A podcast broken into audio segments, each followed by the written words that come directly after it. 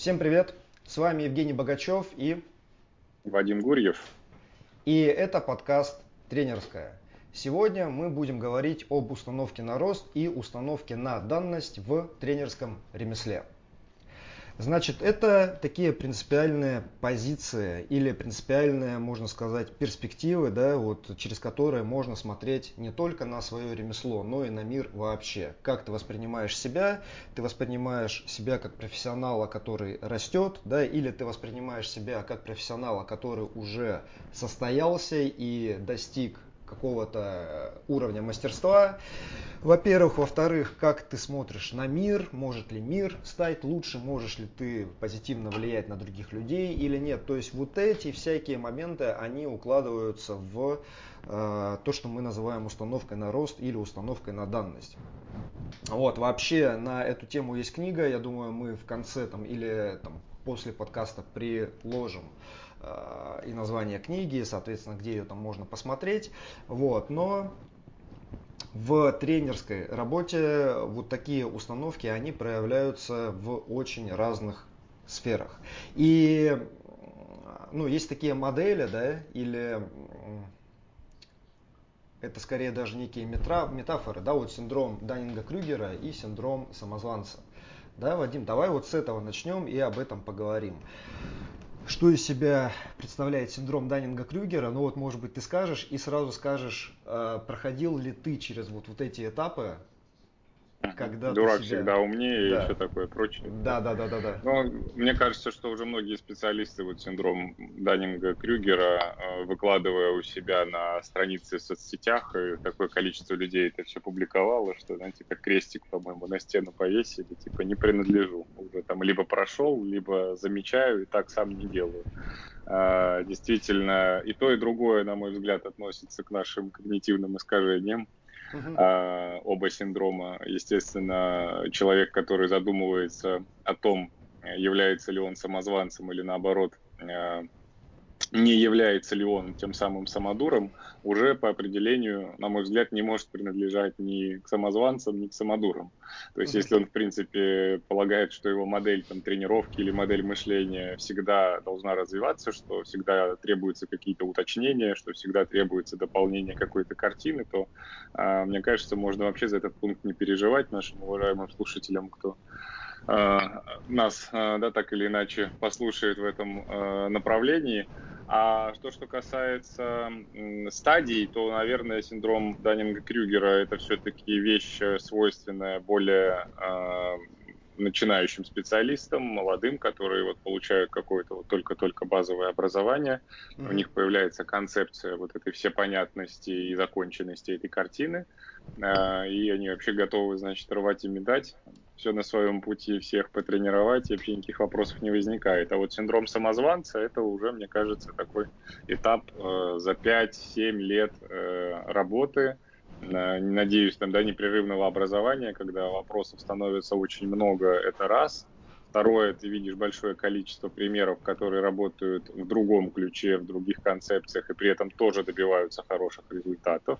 Ты угу. начинаешь, в общем, тоже очень существенно сомневаться в своих, как бы, не то, чтобы они там очень плохие, да, знания, но то, что ты видишь, что другие специалисты другими путями приводят э, людей к результатам, э, uh начинает, в общем, наводить на тебя тоже некоторые сомнения. И вообще в том, правильно ли ты транслируешь э, то ли нужно, да, что как сказать, а, то, что ты транслируешь, вот, и то, как ты это транслируешь, это вот э, вообще правильно, и вообще насколько у тебя хватает компетенции. Многие, кстати, начинают вот из таких этих хороших очень специалистов потенциально, вот как-то слишком отдаваться этим печальным настроениям и мыслям, uh-huh. что там некоторые даже меняют профессию спустя там 7-8 лет. Ну вот как раз такой, наверное, э, промежуток, вот когда уже много, в принципе, сил отдали, много там поработали, но вот дальше какой-то происходит вот психологический надлом, и люди начинают там менять сферу даже. Ну то есть это из того, что я вот э, там из своего опыта могу сказать, из окружения. Я, я сферу не менял, но вот в окружении есть люди, которые вот, поработали как-то. Я уж не знаю, это ли была принципиальная причина, либо другая, но такое да, существует. Поэтому, на мой взгляд, и то, и другое является искажениями, вот, э, и ничего не известно, что, что хуже. Слушай, ну хуже всегда крайности. Я могу сказать про себя, что вот этот, значит, синдром Даннинга-Крюгера, да, когда я просто для тех, кто, по идее, все знают, на всякий случай, когда, значит, чем меньше ты знаешь, тем более ты в себе уверен. Да, и ты в какой-то момент достигаешь того, что называется пик глупости, когда вот ты считаешь себя экспертом, на самом деле, как бы зная очень-очень мало. И потом в какой-то момент происходит что-то, что открывает глаза, на собственную там некомпетентность, на ограниченность кругозора и так далее. И человек скатывается вот в эту долину отчаяния, когда впереди только бесконечный простор непознанного, да, а и человек, который думал, что он много знает, на самом деле не знает особо ничего. Вот. А, ты, я согласен с тобой, что это присуще в основном прям совсем, совсем новичкам, а, я прошел через вот такой тоже этот путь. Это было, это вот в 2012 году я прям помню, когда я был очень уверен в себе, и у меня было ощущение такого самодовольства, что я вот все, ну, я тогда занимался только uh-huh. кроссфитом, да, это был групповой формат, и я вот, ну, все, что можно в этом кроссфите, в групповом формате узнал, вроде как, вот, и был собой очень сильно доволен. И потом, соответственно, в начале 2013 года у меня как раз вот произошло то, что открыло мне глаза, и с тех пор я вступил на путь вот этого синдрома самозванца. И какое-то время это ну, достаточно сильно меня фрустрировало, потому что у меня, меня не оставляло вот это ощущение, что я ничего не знаю, ничего не умею, я там учился, учился жадно, да, пытаясь, в общем, охватить, э, объять необъятное и так далее. Вот, и э, я, если честно, вот это состояние, я его с одной стороны отпустил, но не до конца потому что я для себя вот это ощущение да, э, решил оставить как некий маркер, э, знаешь, трезвости, чтобы вот не терять, скажем, ощущение почвы под ногами, что вот я такой лечу, и я опять типа парю, там, не знаю, на какой-то там на крыльях знания, вот чтобы такого не было. То есть это просто некая такая, не знаю, ну, ощущение, э, способ остаться в реальном мире, да, то есть по-прежнему, да, я понимаю, ну, то есть я знаю, сколько, сколь много я не знаю, я знаю, сколь много мне еще предстоит узнать, и вот это, это даже не синдром самозванца, а отголоски, да, такие.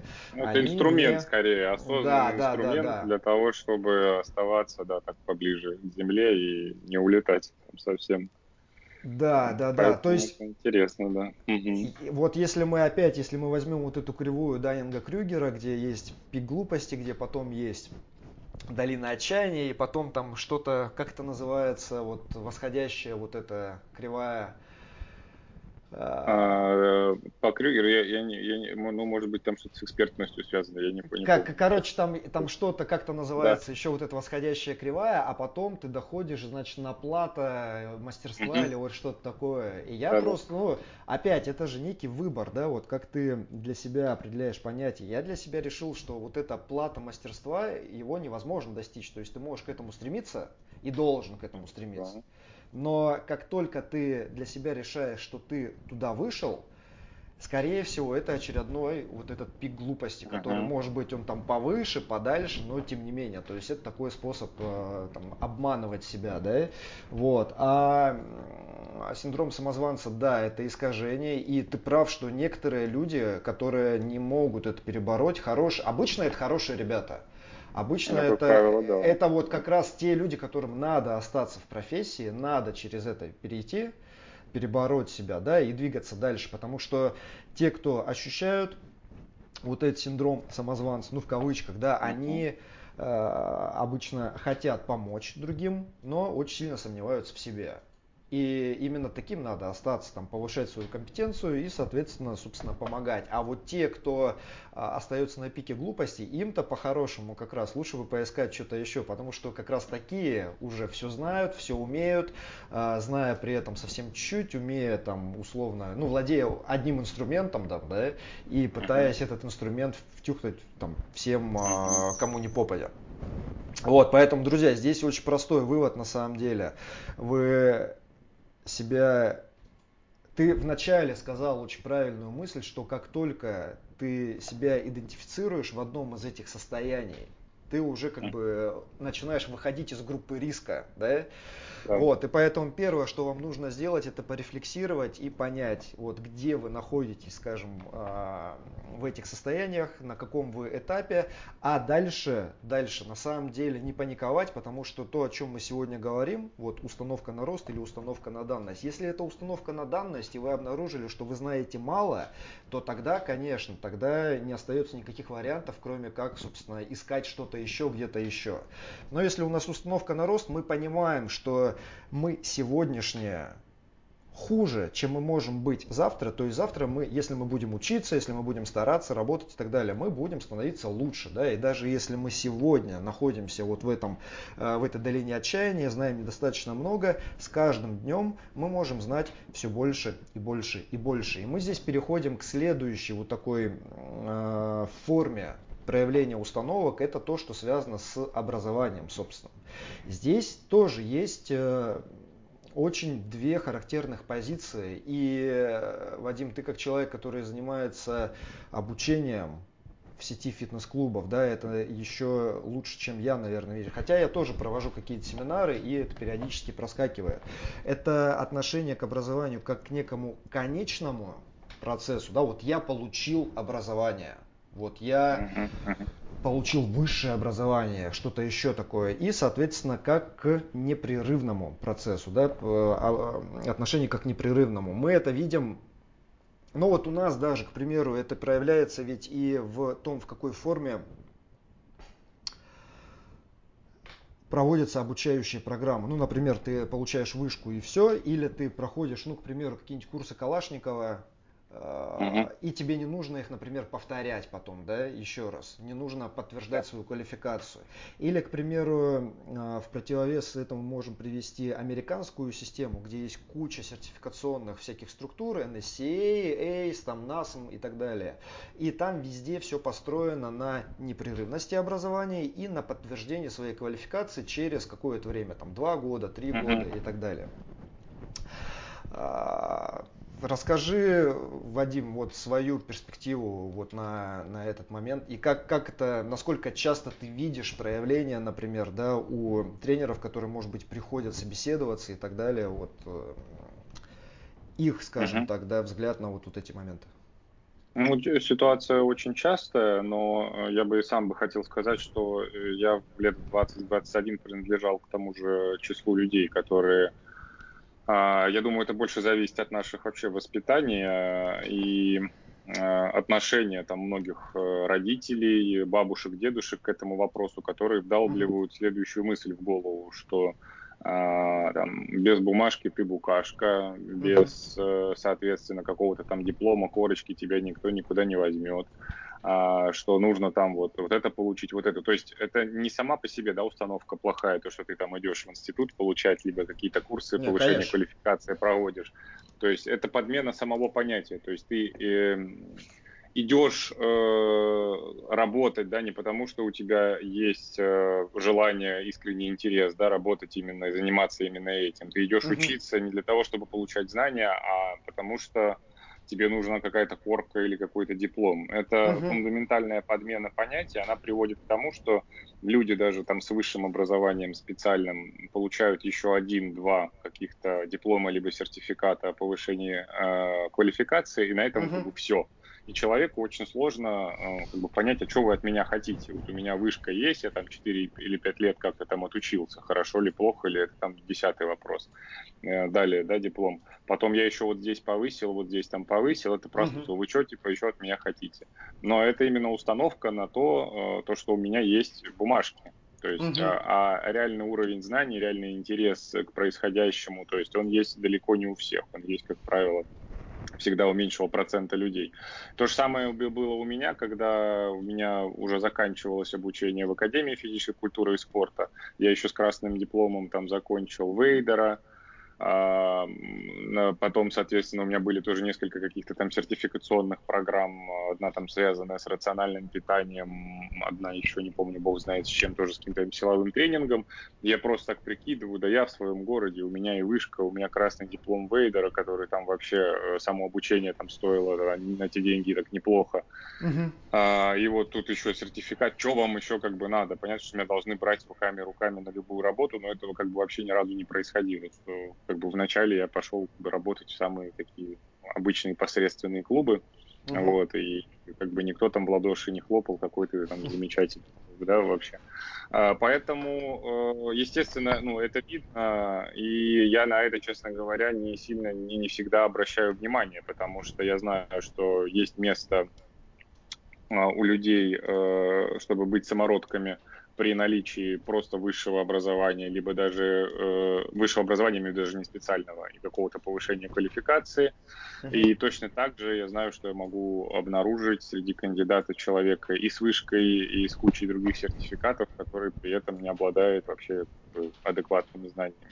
Uh-huh. Вот. И все это установка действительно на то, ну, как бы это, говорю, связано и с воспитанием, может быть, и с каким-то собственным воззрением, то, что вот мне нужно это просто закончить, предъявить, и меня тогда не будет никто трогать спокойно. Но мне кажется, сейчас уже вообще в любой индустрии, не только в фитнесе, не могу быть уверенным, от этого будут отходить и очень быстро, потому что все уже как бы, понимают, что эти ситуации очень контекстные, они постоянно повторяются, повторяются, то есть да, все отбирают кандидатов, угу. и все, естественно, будут делать выбор в пользу людей, которые, может быть, не обладают сертификационными какими-то вот на сегодняшний момент Э, подтверждениями, но сделают для них все условия, чтобы они там в течение работы это все смогли э, догнать, да, но будут делать ставку действительно на мышление, на знание, на мотивацию высокую развиваться. То есть, на мой взгляд, тут определена стратегия вообще в целом, потому что не работает, не работает эта система, когда человек когда-то где-то что-то получил и пришел и сказал, что как бы вот здрасте, пожалуйста, я такой. Вот. Да, да, да. И тем более, что мы же знаем, как с одной стороны устроено образование, как ну, некая образовательная система, а с другой стороны, ну вот, например, я всегда, вот у меня как-то это естественным образом получалось, я знаю, как учиться, во-первых, чтобы какие-то знания получить, а во-вторых, чтобы сдать какие-нибудь экзамены. То есть это вот, ну, кому-то это сложнее дается, да, вот мне, например, всегда давалось легко. Устный экзамен, ну, вот к нему надо подойти вот так. Если это тест, то это вообще легкотня, да. И, ну, короче, ты просто как бы принимаешь uh-huh. правила игры, вот что тебя хотят здесь. Да, играешь. Принимаешь да. и играешь, да, в свое удовольствие. И, в общем-то, почти всегда успешно.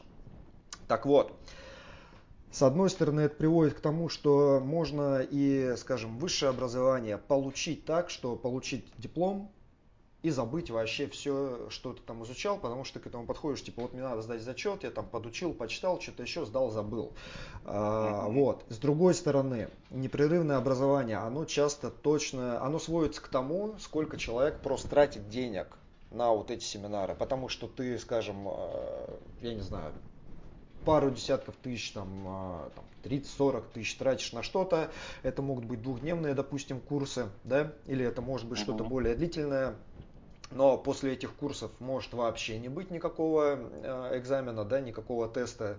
Или может быть тест часто, вот сейчас, например, я прохожу достаточно регулярно англоязычные всякие курсы, там прохожу и прохожу, без какой-то там, мне не нужны эти сертификаты, вот просто там посмотреть, что новое, да, ну, чего я не знаю еще. И почти везде это тесты, в которых есть несколько вариантов ответа, и, ну, откровенно, это, ну, это ерунда. То есть там, допустим, 30 ну, то есть, там вопросов. методом исключения читается что-нибудь, да, и логически. 30, 30 вопросов или там, или 100 да. вопросов и прочее. Это, ну, это ерунда, потому что ты же знаешь, по какой логике составляются эти тесты. Там всегда есть один вариант, который он вообще не в тему, вообще не в тему. Да остается да. там два или три, да, из которых, ну, дальше ты смотришь, даже если человек ничего не знает, методом тыка он может очень с высокой вероятностью этот тест пройти. Да?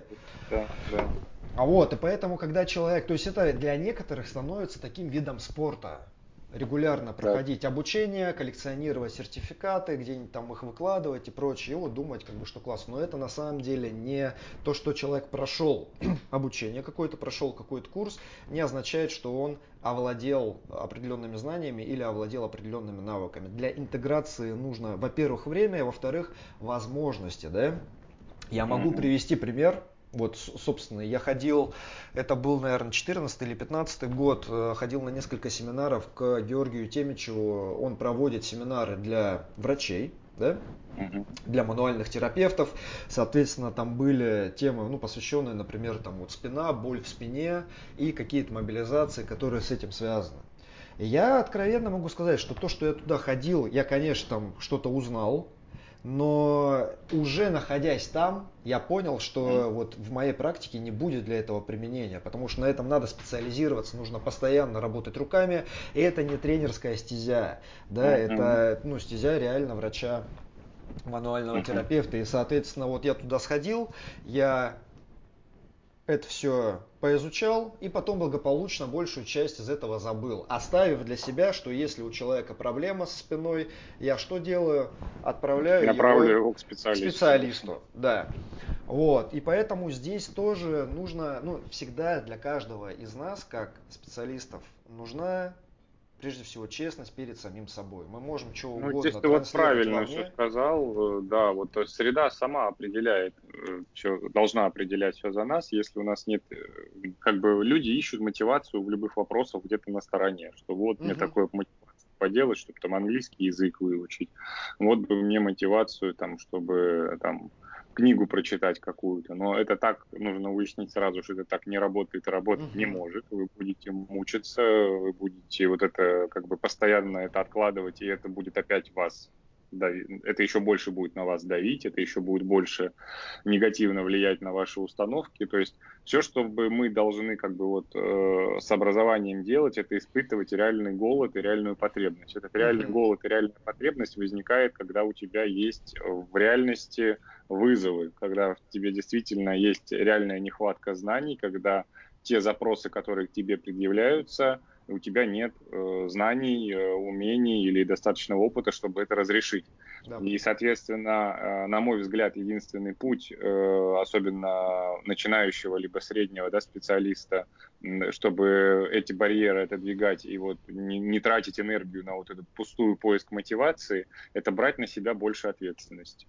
Когда ты берешь на себя больше ответственности, это может быть связано со стоимостью своих персональных тренировок. Это может быть связано с тем, что ты берешь людей, которые э, не всегда вписываются да, в твой привычный формат, где твои инструменты работают да, постоянно. И какие-то простые прогрессии работают или какие-то простые подходы работают. То есть ты берешь людей, с которыми это не получится. Ты становишься просто вот в условиях, ну представь там, да, где приходит человек, говорит, у меня такая ситуация, и э, ты понятия не имеешь, что с этим делать, а тебе на следующую тренировку нужно приходить и уже предлагать какой-то тренировочный план этому да. человеку. Тебе нужно уже как-то эту ситуацию ему объяснить, объяснить свою последовательность э, действий не только на это занятие, но вообще, что вы с ним там будете месяц, например, ближайший делать. И тогда ты попадаешь вот в это состояние, что, блин, ну, как бы, наверное, будет как минимум неловко, если я приду и скажу, извините, у меня тут как бы плана нет, или вообще сделаем какую-то не в тему движения, которые там э, никак к этому не соотносятся. У тебя появляется, естественно, мотивация, там, всех обзвонить, все узнать, найти какие-то книги, там, зайти в интернет, что-то почитать, посидеть там вечером, подумать, что я завтра буду с утра ему давать, там, набросать на листочке, что-то написать.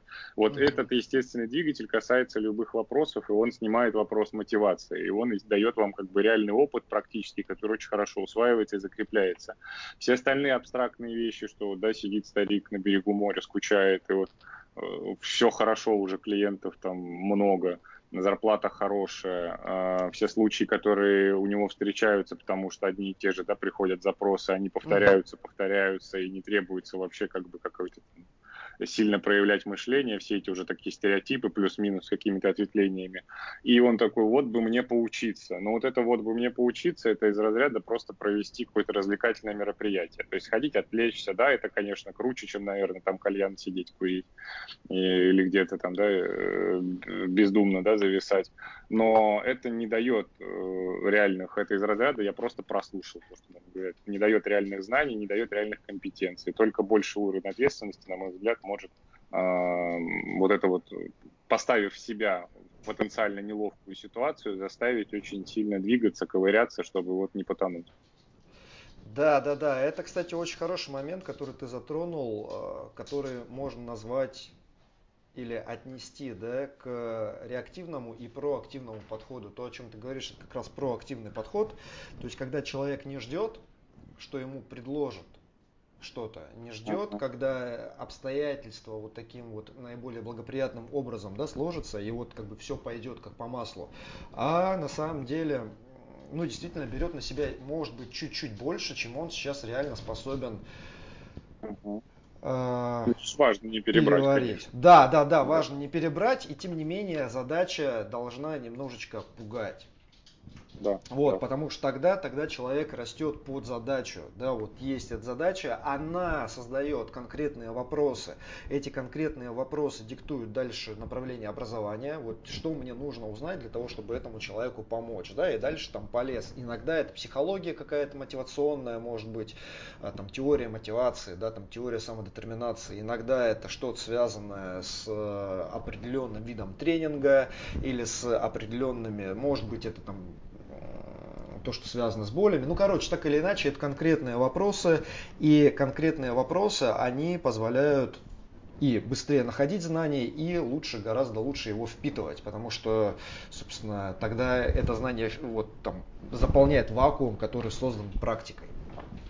Угу. Реактивный подход в то же время он ведь проявляется вообще во всем. Вот этот человек сидит, там тренер сидит и говорит, ну вот нет клиентов, да, а почему нет клиентов? Ну потому что мне клуб там их не предоставляет, потому что мало людей в клубе, да, или там еще что-то. И вот у э, человека он становится такой жертвой обстоятельств, он становится жертвой руководства. Ну, эти, да, эти причины прям можно вообще уже, знаешь, как, как, как в Библию записать, потому что они абсолютно вот повторяются значит, там из клуба в клуб, из компании в компанию. Они же одинаковые Отдел продаж всегда. на откатах, э, народу мало, лето, отпуск, болезнь, э, дорого, дешево и, короче, все на свете. То есть это уже как бы тоже пора сделать выводы, что это, по-моему, не работает. Это не объяснение происходящего. Да.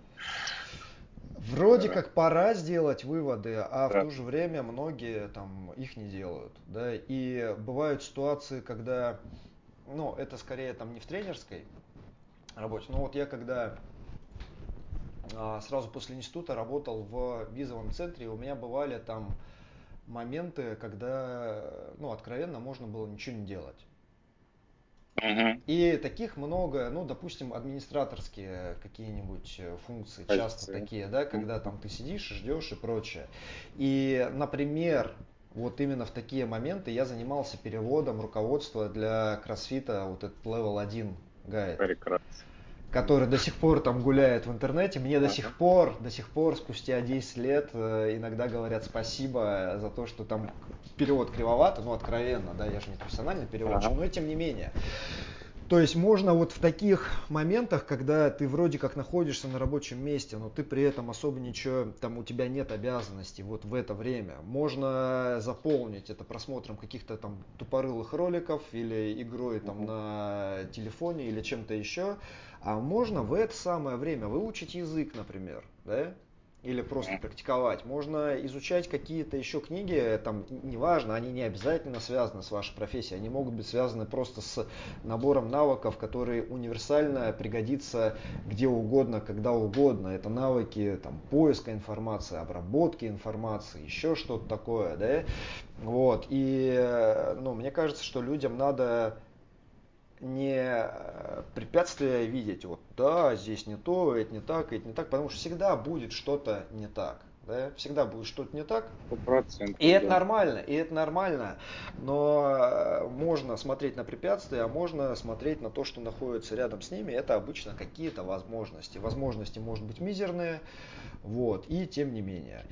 Ну вот я, да, хотел бы в заключении, да, этой темы сказать, прости, что я тебя перебил. А, тут э, вот все эти, да, вещи, там вот надо бы посмотреть активно, все это как бы классно звучит, особенно если это там опытному человеку говоришь, который уже там и без нас, да, разобрался, как нужно uh-huh. себя вести. А вот начинающим и вот э, таким, да, средним, хорошим, там, крепким специалистам очень важно, на мой взгляд, иметь э, пример лидера перед глазами человека, который для них является, да, лидером, который который это поведение как раз как-то выстраивает относительно да, себя и добивается каких-то хороших результатов. На мой взгляд, это все-таки вот очень сильно резонирует с нашей природой и является вот в таких случаях очень, ну, не для всех, конечно, есть люди, которым стимул тоже ничего не дает, но для многих дает, даже хотя бы, да, даже если он не меняет свое поведение, он все равно об этом как-то задумывается, смотрит со стороны, вот почему там этот парень, да, или девушка, вот у него там все четко, день там расписан по минутам, вот он это все как-то вот умеет, да, и сам потренироваться, и какую-то там работу провести персональную, и там образование получить, еще что-то. А, если этого нет, если вся среда человека затягивает вот на то, что ты говоришь, да, ходить и ныть и баламутить э, вот эту воду, что как все плохо в клубе, как вот э, вообще там перекладывая да, ответственность на другие позиции, отдел продаж uh-huh. плохо работает, администраторы плохо работают, там управляющий, там нехороший человек все запретил и вообще ничего нельзя.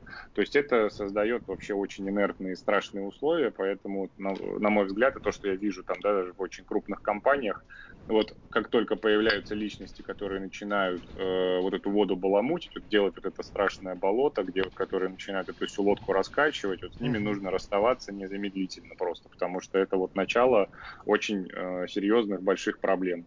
Как бы если существует лидер, который в данных условиях показывает э, стабильные результаты, у него как бы все хорошо, то очевидно, что э, эта система-то работать может, и, соответственно, следует действительно принять какие-то уже меры для того, чтобы свою работу сделать эффективнее. Но, опять же, не все и не всегда, но серьезный, э, мне кажется, мотивационный фактор – это вот личный пример кого-либо, человек, которому ты симпатизируешь, хотя бы там, может быть, глубоко.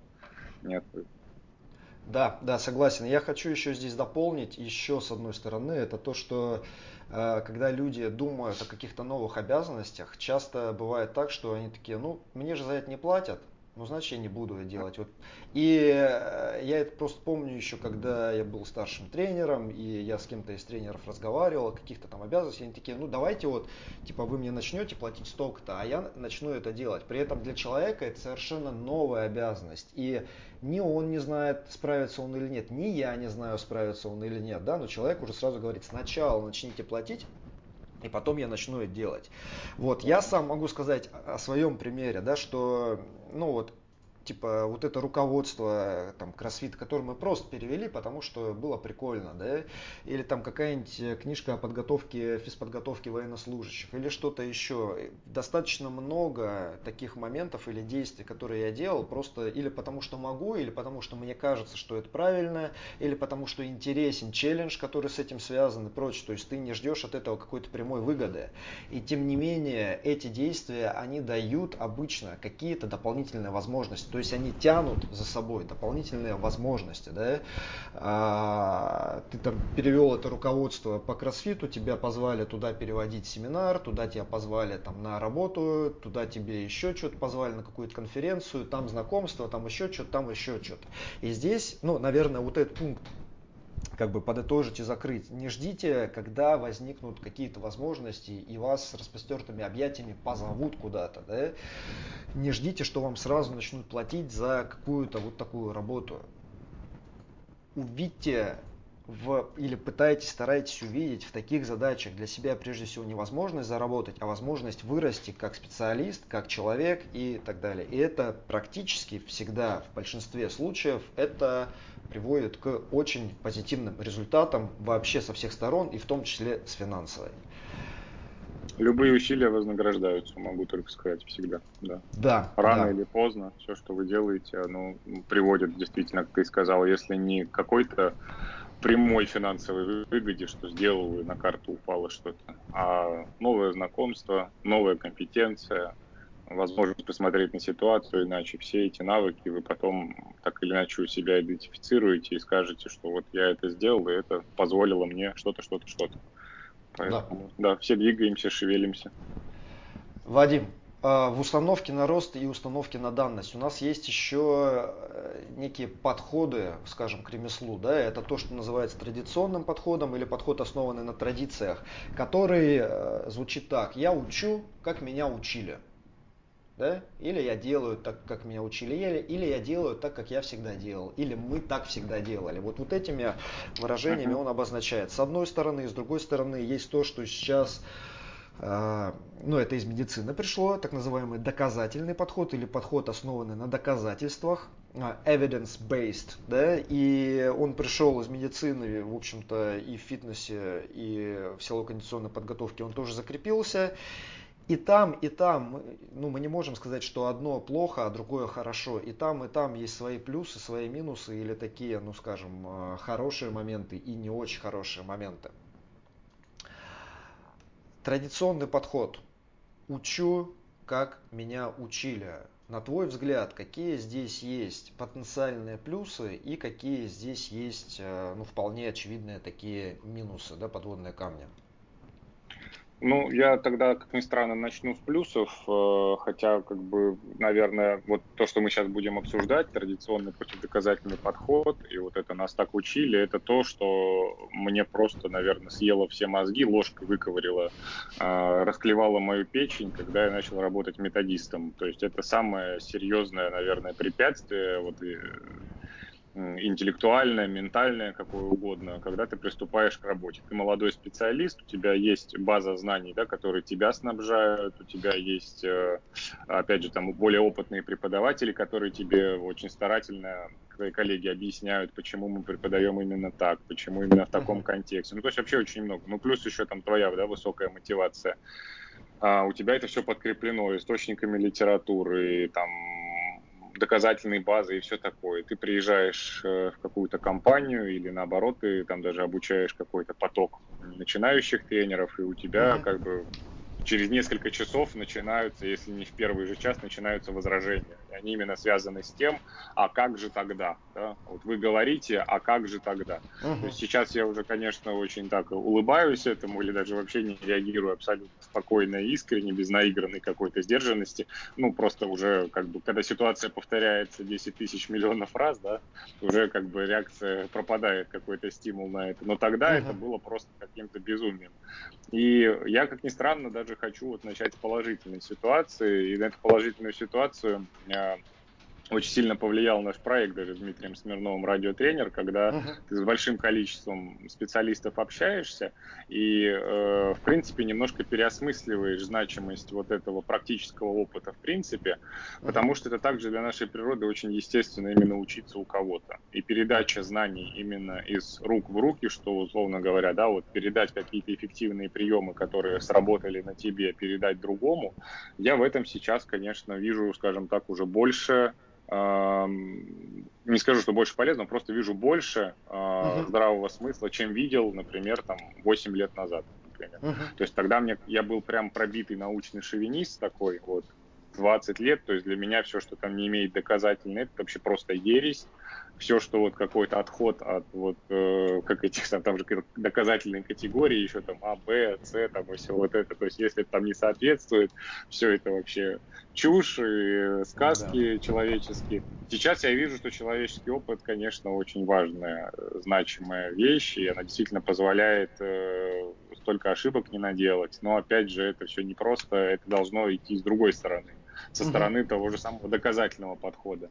А в доказательном подходе хочу выделить минусы для начала, потому что угу. сейчас с доступом к информации, э, колоссальному количеству информации, к доступу к, к подмеду, даже к тому же, да, угу. где вот даже Алексей Водовозов говорил, я занимался челленджем, говорит, и в подмеде находил на одну и ту же тему а, абсолютно противоречивые исследования, да. утверждающие вообще просто обратно. Также с доказательной базой, также с исследованиями, там, с абстрактными выводами и все такое. И говорит, ну, то есть, как бы это не говорит ни о чем. Я вам под любой вопрос подтяну тысячи того и тысячи того. Uh-huh. И это тоже большая проблема, потому что если у людей, опять же, там нет, во-первых, да, философии того, как они, чем они занимаются, нет понимания четких своих компетенций, нет реального фундаментального образования, да, прям угу. Базы, базы, базы серьезные. Ну, копаться в этих исследованиях, делать какие-то там выводы, что-то там читать, это вообще бессмысленная задача. Uh-huh. Вот. Соответственно, получается, что у нас, да, есть плюсы в передаче знаний от э, человека к человеку, это здорово, но это тоже как бы всему свое время. И такие же колоссальные минусы, на самом деле, в доказательном подходе, особенно сейчас в гиперинформационной среде. То есть возьми любой вопрос, и мы поймем, что сейчас, наверное, это в минус выходит. То есть столько информации не должно быть, тем более у обывателей. А вот по плюсам доказательного подхода, ну, безусловно, что э, как бы меньше шансов скатиться в наитие, меньше шансов скатиться в интуицию, больше шансов сделать картину мира более реальной, объективной, уследить э, сложные закономерности, взаимосвязи всех этих процессов, как они влияют друг на друга. Ну, то есть получить такое действительно более сложное системное мышление. Это колоссальный плюс. Вот. Все, что касается учили, как меня учили, так и я учу, и мой тренер там чемпион чемпионов, или я сам чемпион, и буду так учить, как сам тренируюсь. Здесь, конечно, колоссальные минусы, потому что ни одна система не похожа на друг, э, ну, друг на друга. Каждый живой организм будет отличаться всегда. То есть uh-huh. это уникальный набор генов, это уникальные э, какие-то средовые особенности, в которых эти гены находились, и вы никогда не получите, что это сработает вот со стопроцентной такой же э, вашей рекомендации на ком-либо. То есть вам нужно в любом случае вникать в это. И поэтому, если вы говорите о выборке, что там из одного человека сделать чемпиона, а 999 отсеять, тогда такой подход может работать. Но если вы хотите как бы немножко все-таки уже вот, процент увеличивать, либо, опять же, не навредить, либо сделать там не только навредить, но и сделать еще процесс эффективнее, тогда без доказательного подхода, на мой взгляд, не получится. Вы будете как бы просто в рамках интуиции, предположений э, каких-то двигаться. Вот я думаю, что так бы я на этот вопрос ответил. Да, и когда человек говорит, вот учу, как меня учили, обычно следом за этим, ну я, по крайней мере, не раз и не два слышал, такое определение или такое понятие вот в отношении своих подопечных, как материал. Я не знаю, слышал ты или нет, это в фитнесе такое редко бывает, а вот в спорте такого прям много материал, сырой материал. Сырой материал, сейчас материал непонятный какой-то при, приводят, еще что-то такое. То есть там, и меня это, конечно, жутко коробит, потому что я, во-первых, не был никогда там в большом спорте, то есть меня вот это, ага. ну, вся их парадигма, она для меня чужда, да, там, типа, результаты ага. любой ценой, там, и так далее. Но в целом это, конечно, там, на мой взгляд, дичь. Вот, угу. здесь вообще вот в этом, скажем, вот там противопоставлении традиционного и доказательного подхода, ведь по-хорошему противопоставления нет.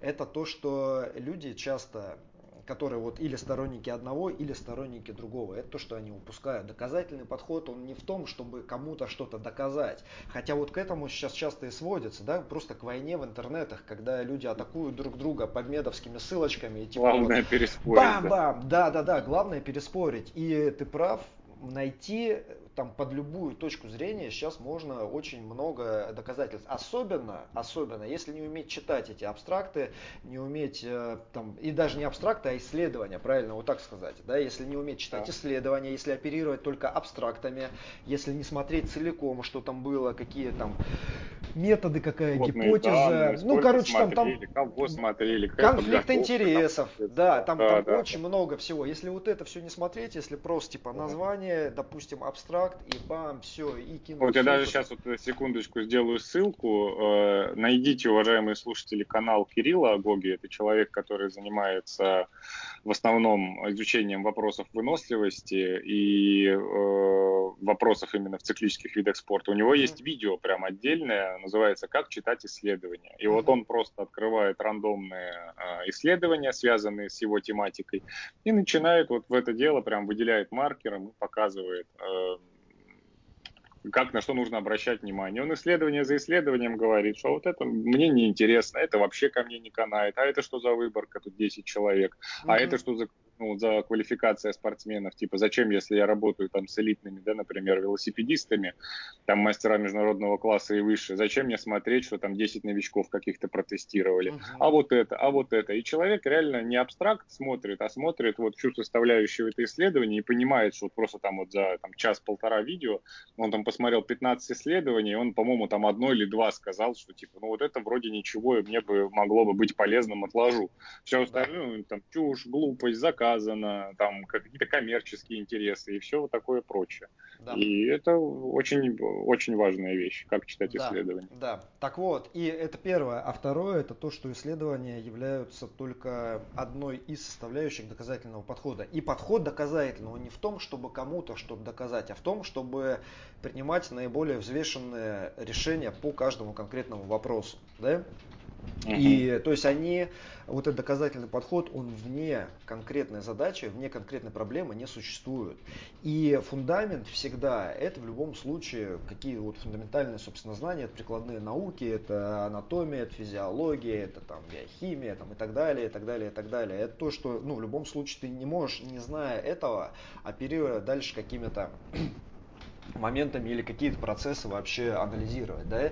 Первое. Дальше, в чем вообще задача актуальных исследований? Люди думают как, типа, вот, исследования провели, оно должно мне дать конкретные какие-то методические указания. Вот сколько мне надо делать подходов, сколько повторений, какая интенсивность, например, да, и прочее. Исследование не обязано ничего этого вам делать. Исследование дает маленькую крупицу информации. Вот если хотите, это вот у вас есть какая-то картина мира, в которой основные штрихи – это фундаментальное образование. Это вот то, что формирует картину мира. А дальше актуальные исследования, они вот эту картину мира просто уточняют.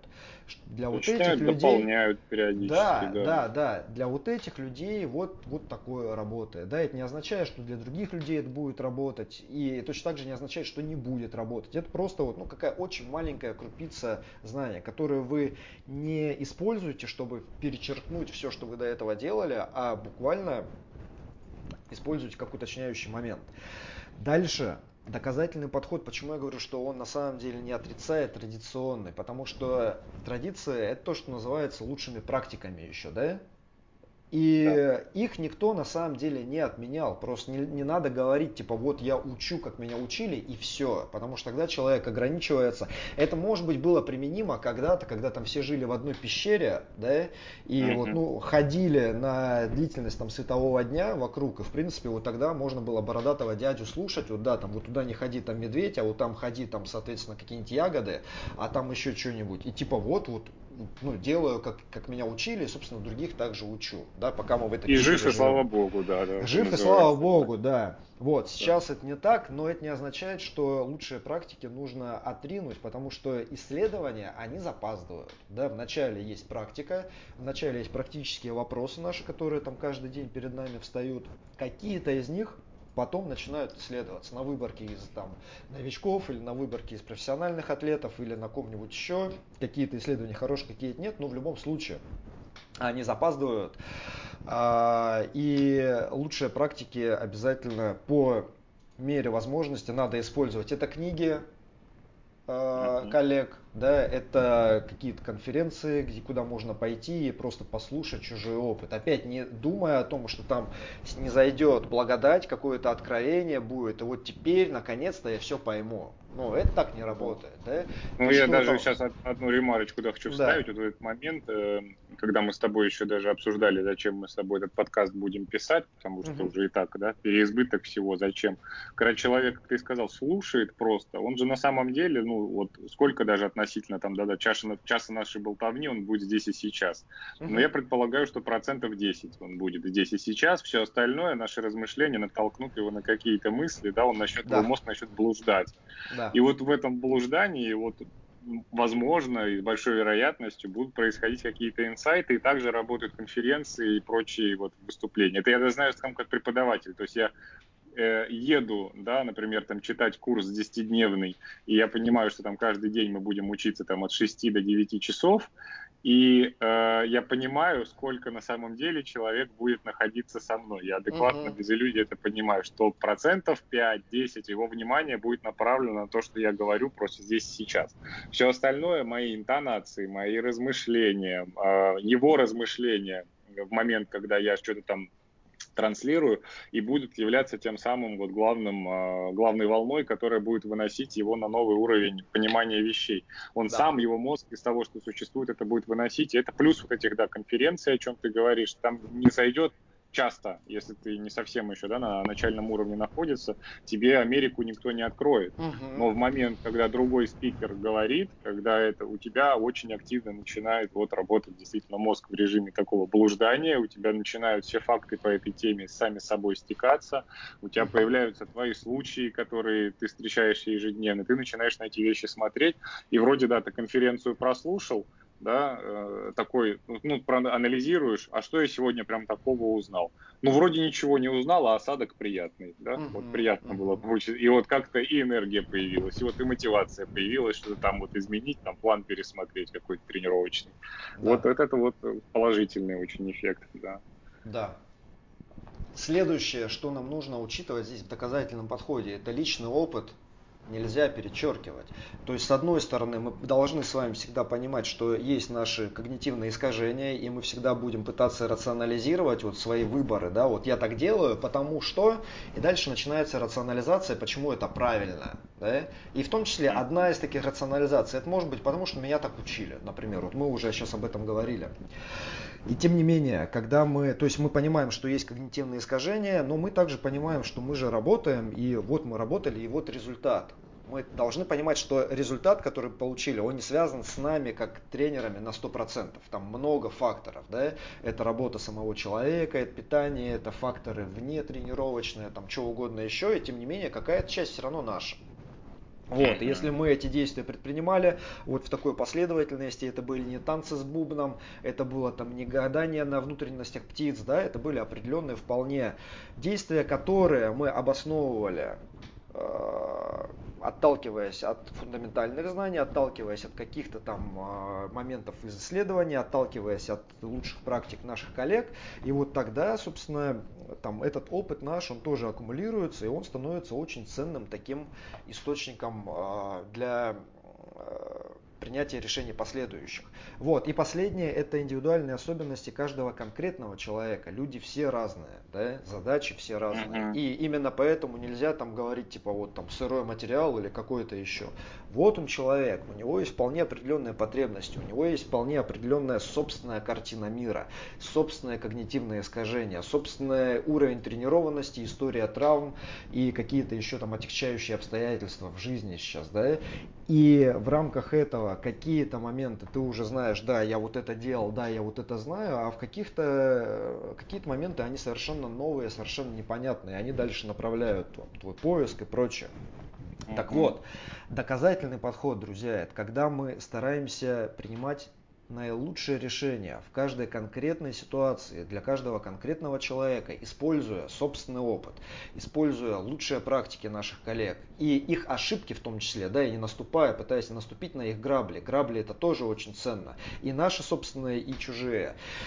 И дальше постоянно подпитываясь вот этими актуальными исследованиями, не при этом не пытаясь там вот э, через эти исследования там все абсолютно узнать. То есть используем их как какие-то крупицы информации и при этом э, стараемся заполнить пробелы в фундаментальном своем образовании. И вот тогда это, собственно, ну, там, может помочь нам лучше ориентироваться в, при решении определенных проблем при, собственно, нашей практической какой-то работе.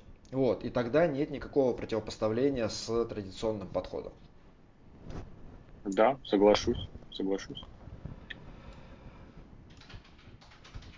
Я последнее здесь хочу вот в, в этой нашей теме обсудить, это отношение тренера к мотивации клиентов.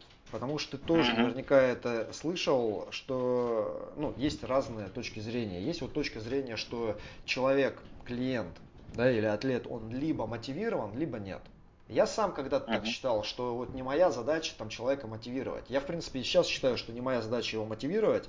Вот, но раньше я думал, что это некая такая фиксированная тема, что вот либо он хочет, либо не хочет. Если он хочет, он там добьется. Если он не хочет, ну как бы сам виноват, да? Вот. А Потом, по мере того, как я вот этот вопрос начал изучать, и на самом деле мне очень понравилась теория самодетерминации, которая рассматривает и теорию мотивации внутренней и внешней, и во внешней мотивации еще разные степени интернализации. Да, от самой низкой, когда человек там условно из э, страха что-то делает, или пытаясь получить какое-то вознаграждение. То есть ему сказали заплатим, он делает, ему сказали побьем, он делает, а без этого он бы не стал. Ну и продолжая дальше, там все более более такой интернализированной внешней мотивации и к внутренней. И когда я вот это все узнал, самодетерминация, там бла-бла-бла, и э, я просто увидел, что мы, я как тренер, я не буду мотивировать человека, но я могу направить тренировочный процесс таким образом, чтобы э, человек и свою мотивацию мог, собственно, как-то прорабатывать, да, то есть я могу построить тренировки так, что я могу его шугать, я могу его там заставлять и прочее, и я не оставлю ему выбора, кроме как вот, э, скажем, оставаться в рамках вот этой самого низкого уровня внешней мотивации. То есть вот страх, что я его прогоню, или страх, что он там, э, что у него будет что-то болеть и прочее. То есть, ну, там вот эти вот моменты. Или же я могу наоборот его учить так и объяснять ему так, что он будет видеть ценность в самом процессе, в самом процессе тренировок, в двигательной активности, да, это все можно делать, то есть, ну, это не пустые слова. Может быть, мы отдельно как-нибудь об этом поговорим. А, таким образом, что для человека не только результаты тренировок будут представлять ценность, но и сама двигательная активность. А нам ведь это по большей части и нужно, да, чтобы движение стало частью жизни человека, потому что только тогда это будет иметь какой-то долгосрочный эффект, и, собственно, тогда и результаты будут тоже как бы закреплены. Что ты думаешь насчет мотивации и вот, вот этих всех ее оттенков? Это, да, очень значимая тема. Я вот э, столкнулся с тем же самым, что ты э, и в своем опыте подчеркнул. Я не считаю, и до сих пор мне очень тяжело дается э, работать с мотивацией клиента. И раньше я тоже не считал, что как бы я могу большим образом на это влиять, но я хочу высказать очень важную мысль, на мой взгляд. То, чем именно мы занимаемся, да, касаемо фитнеса, движения, оно жизненно необходимо.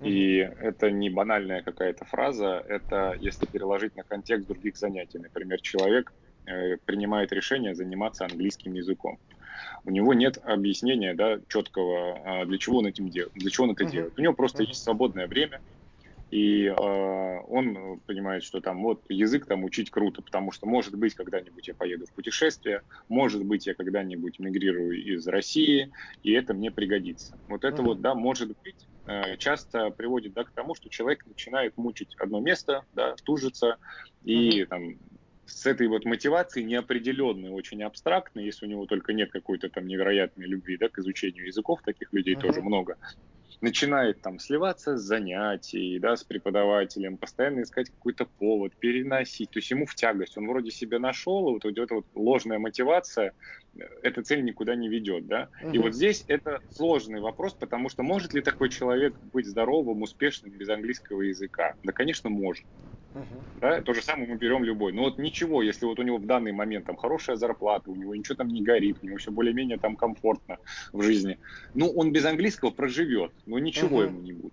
А вот касаемо и любой другой темы, вот касаемо движения, мы понимаем, что да, наша именно форма активности, которую мы предлагаем, например, твой кроссфит, там, мой какой-то там силовой кондиционный тренинг или еще что-то, ну, я условно говорю, он может, да, не подходить, и это нормально.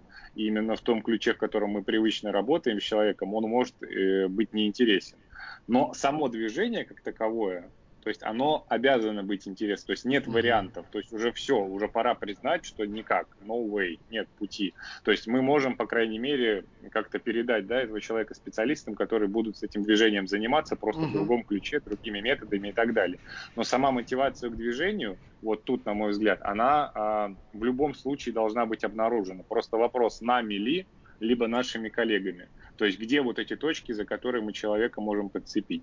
Мы с тобой на моей да, интервью мы говорили, что, наверное, страх и вот это подсадить человека на какой-то вот э, невроз по этому угу. поводу так себе идея.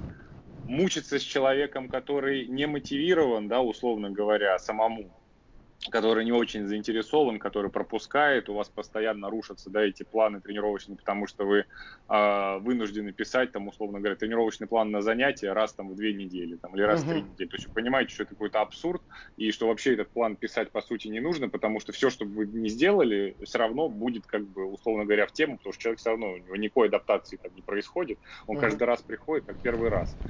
И вот это мучиться через одно место, оно же тоже ни к чему хорошему не приводит. Уже тоже пора это признать, что э, нет пути с этим человеком. Э, твои негативные эмоции, которые возникают за, задолго до того, как он придет, они тоже ничему полезному не приводят. Да? То есть этот вопрос необходимо решать. В тормозах его нельзя спускать.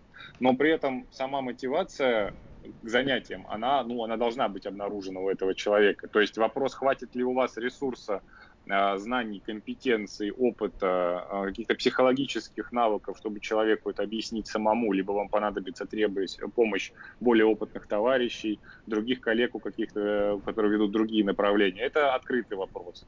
Но я убежден, что э, те, то дело, которым мы занимаемся, оно любого человека может подвесить, если нужно в хорошем смысле подвесить на регулярные занятия, если найти именно правильные слова и правильную мотивацию.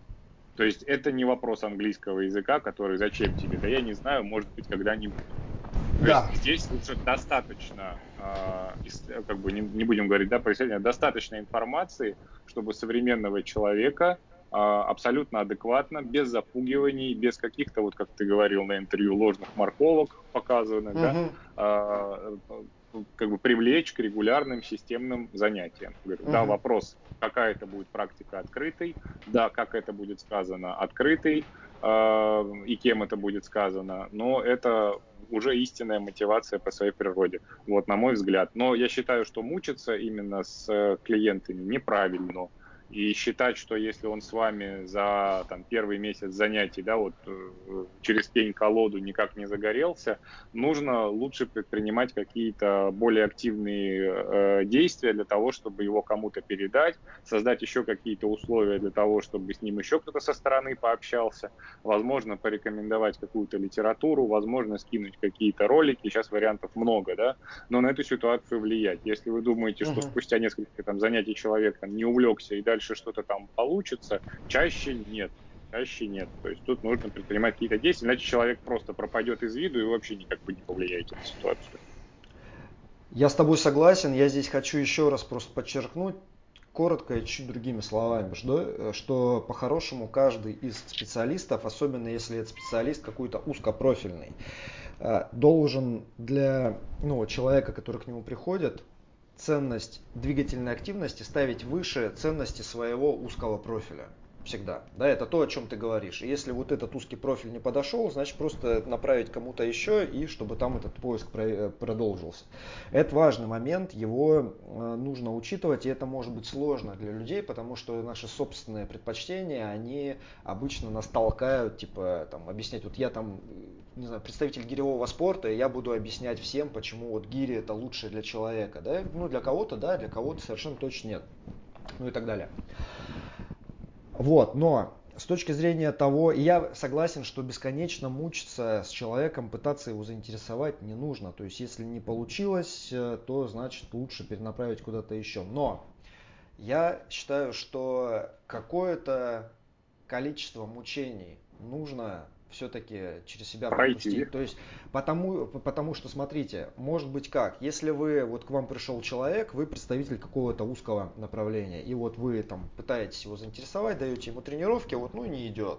Вы такие, ну не хочет, не хочет, типа, ну как бы можешь ходить тренироваться, а можешь там идти куда, куда угодно. Вот, это такая позиция, и она опять-таки фиксированная. А более гибкая позиция, это когда вы просто думаете о том, может быть, моя подача как тренера вот этому человеку не подходит. То есть не направление, да, или там это не обязательно узкий профиль, это же ну, фитнес в широком таком плане, да, не обязательно вот там фитнес не подходит, а просто то, как я объясняю, не подходит, то, какие я э, составляю тренировки, аргументы, не подходят, да, да, да, аргументы, да. еще что-то, то, какие я вопросы задаю человеку, да, или я, может быть, вообще не задаю ему вопросы, просто говорю, типа, делай вот вот так, ну и, соответственно, ему поэтому неинтересно, вот там как робот не любит делать, да, ему хочется вовлечения.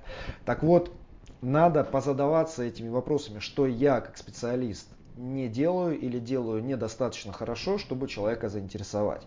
Попробовать, потыкаться, это довольно мучительный процесс на самом деле, потому что опять мы здесь выходим из своего уютного мирка вот привычных действий, да, нужно э, там в себе сомневаться и так далее. С одной стороны, с другой стороны, начинается именно вот в этот э, момент рост наш, потому что мы можем найти ключики все-таки, можем найти, и тогда будет все классно. И, ну, в какой-то момент, может быть, нет, и тогда надо признать, что нет, я не смог. Опять, это не то, что человек не хочет, это я не смог по-хорошему. Ну, значит, другой специалист, может быть, сможет, да? Вот. Я не смог, может быть, ты сможешь его заинтересовать. В конечном счете у нас с тобой там цель одна, это не клиента к себе привязать на всю жизнь, чтобы он нам платил, да? а научить его там, заботиться о собственном теле, использовать а, движение его для того, теме. чтобы... Да да, да, да, да, да, да. Вот, потому что ну, клиентов-то хватит для всех. Это, это не та... Не, не, не, да. Вот, поэтому здесь, как и везде, нужен баланс. Не пытайтесь э, привлечь к себе только мотивированных, с одной стороны, и с другой стороны, не цепляйтесь бесконечно к людям, которым вы не интересны по каким-то причинам. Вот. Но при этом старайтесь сделать лучше и еще немножечко больше. Вадим, мне кажется, достаточно мы обстоятельно поговорили об этих моментах. Я не знаю, у тебя есть что-то еще относительно вот этой темы установок, что ты хочешь добавить? Может быть, итог Ой. какой-то подвести? Я думаю, что. Э, очень короткий итог, что действительно мы с Женей, так получается, да, в этом подкасте говорим о некой золотой середине, о разумном подходе и о всем таком прочем, но вот эта золотая середина и разумный подход, он не вырабатывается да, сам по себе, это вопрос больших э, психических вложений, иногда и финансовых вложений да, в свое образование. Да. Поэтому здесь э, также не может быть э, какой-то конечной точки, э, к которой вы придете и скажете, да, что золотая середина достигнута. А, и на это даже не следует ориентироваться. А, получайте удовольствие от процесса. Вот, я еще раз подчеркну, надеюсь, что этот подкаст особенно будет полезен начинающим специалистам, которые вот пока находятся в информационном хаосе. Возможно, а, это будет также очень интересно специалистам такого очень хорошего среднего уровня, который вот находится, может быть, на каких-то душевных терзаниях между синдромом э, Даунинга-Крюгера и синдромом самозванца. Mm-hmm. Вот, обязательно оставайтесь в профессии. Вот, а мы, соответственно, с Евгением в следующих выпусках позво- э, попробуем разбирать более сложные да, темы и предлагать какие-то также инструменты решения э, тренерских задач, актуальных ежедневных. Да, и я от себя хочу очень коротко сказать, что наша задача каждого из нас все время перепроверять себя на наличие каких-то самоограничивающих установок. Это вот эти как раз установки на данность. Это когда мы фиксируемся на чем-то, может быть фиксируемся на себе или фиксируемся на методах, которые нам нравятся, или там на средствах, которые нам привычны.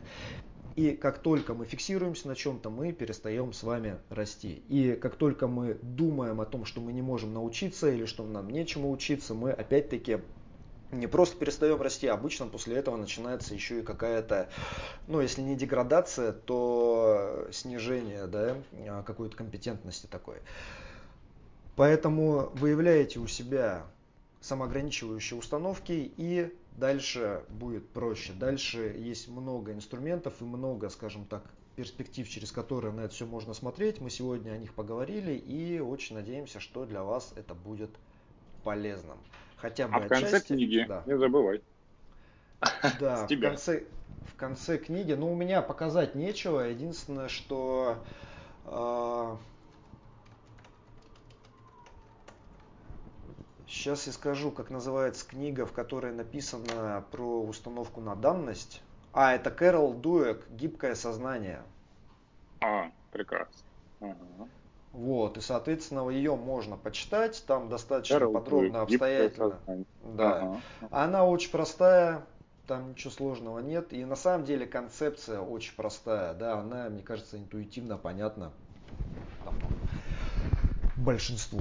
Я тогда порекомендую вот эту книгу, она вообще довольно новая, потому что наконец-то наш любимый Вячеслав Альбертович э, Дубынин mm-hmm инвестировал свое драгоценное время в написание, пускай научно-популярного, но очень хорошего труда. И, как правило, у нас вот вся эта тема касаемо там, нашего мышления, мозга, того, как он устроен, в основном представлена зарубежными авторами, но теперь у нас есть еще очень хороший русский источник. Эта книга написана по курсу его лекций, которую он читает и на межфакультетских курсах в МГУ, uh-huh. и э, то, что он читает в Архе.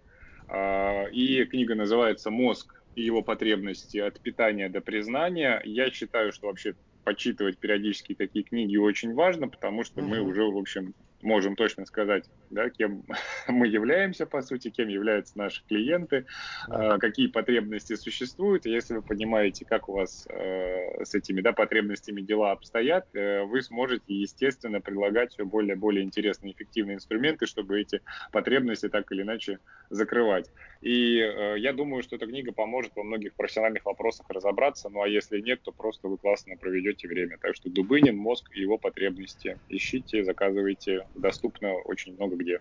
Да, и если вы не хотите читать, то как минимум подпишитесь на канал Дубынина, потому что там выложены все эти лекции про мозг. Да, он, и он шикарно, да. шикарно рассказывает, очень понятно, очень классно. И ну, если уж использовать YouTube, то мне кажется, вот в таких... Для таких вещей точно, да. да. У Вячеслава Альбертовича уникальный дар говорить действительно о простым языком, о, о сложных вещах, но не скатываться в пошлость в какую-то. То есть, uh-huh. когда упрощение становится таким, что появляются какие-то неточности, неясности, вот у него это действительно уникальный талант э, лектора. Он действительно говорит просто, но когда ты начинаешь анализировать, понимаешь, что никакого некорректного, как бы, и каких-то там скрытых, потаенных моментов не возникает. Поэтому очень рекомендуем вот всем тренерам приобщаться. Да, и не тренерам тоже, потому что это Конечно. будет полезно, в принципе, всем. Для всех. Ладно, Вадим, спасибо за интересный разговор. Друзья, спасибо за внимание. Тогда прощаемся и до новых встреч. Да. Женя, спасибо. Спасибо за то, что уделили свое время. Друзья, до новых встреч. Все, всем пока.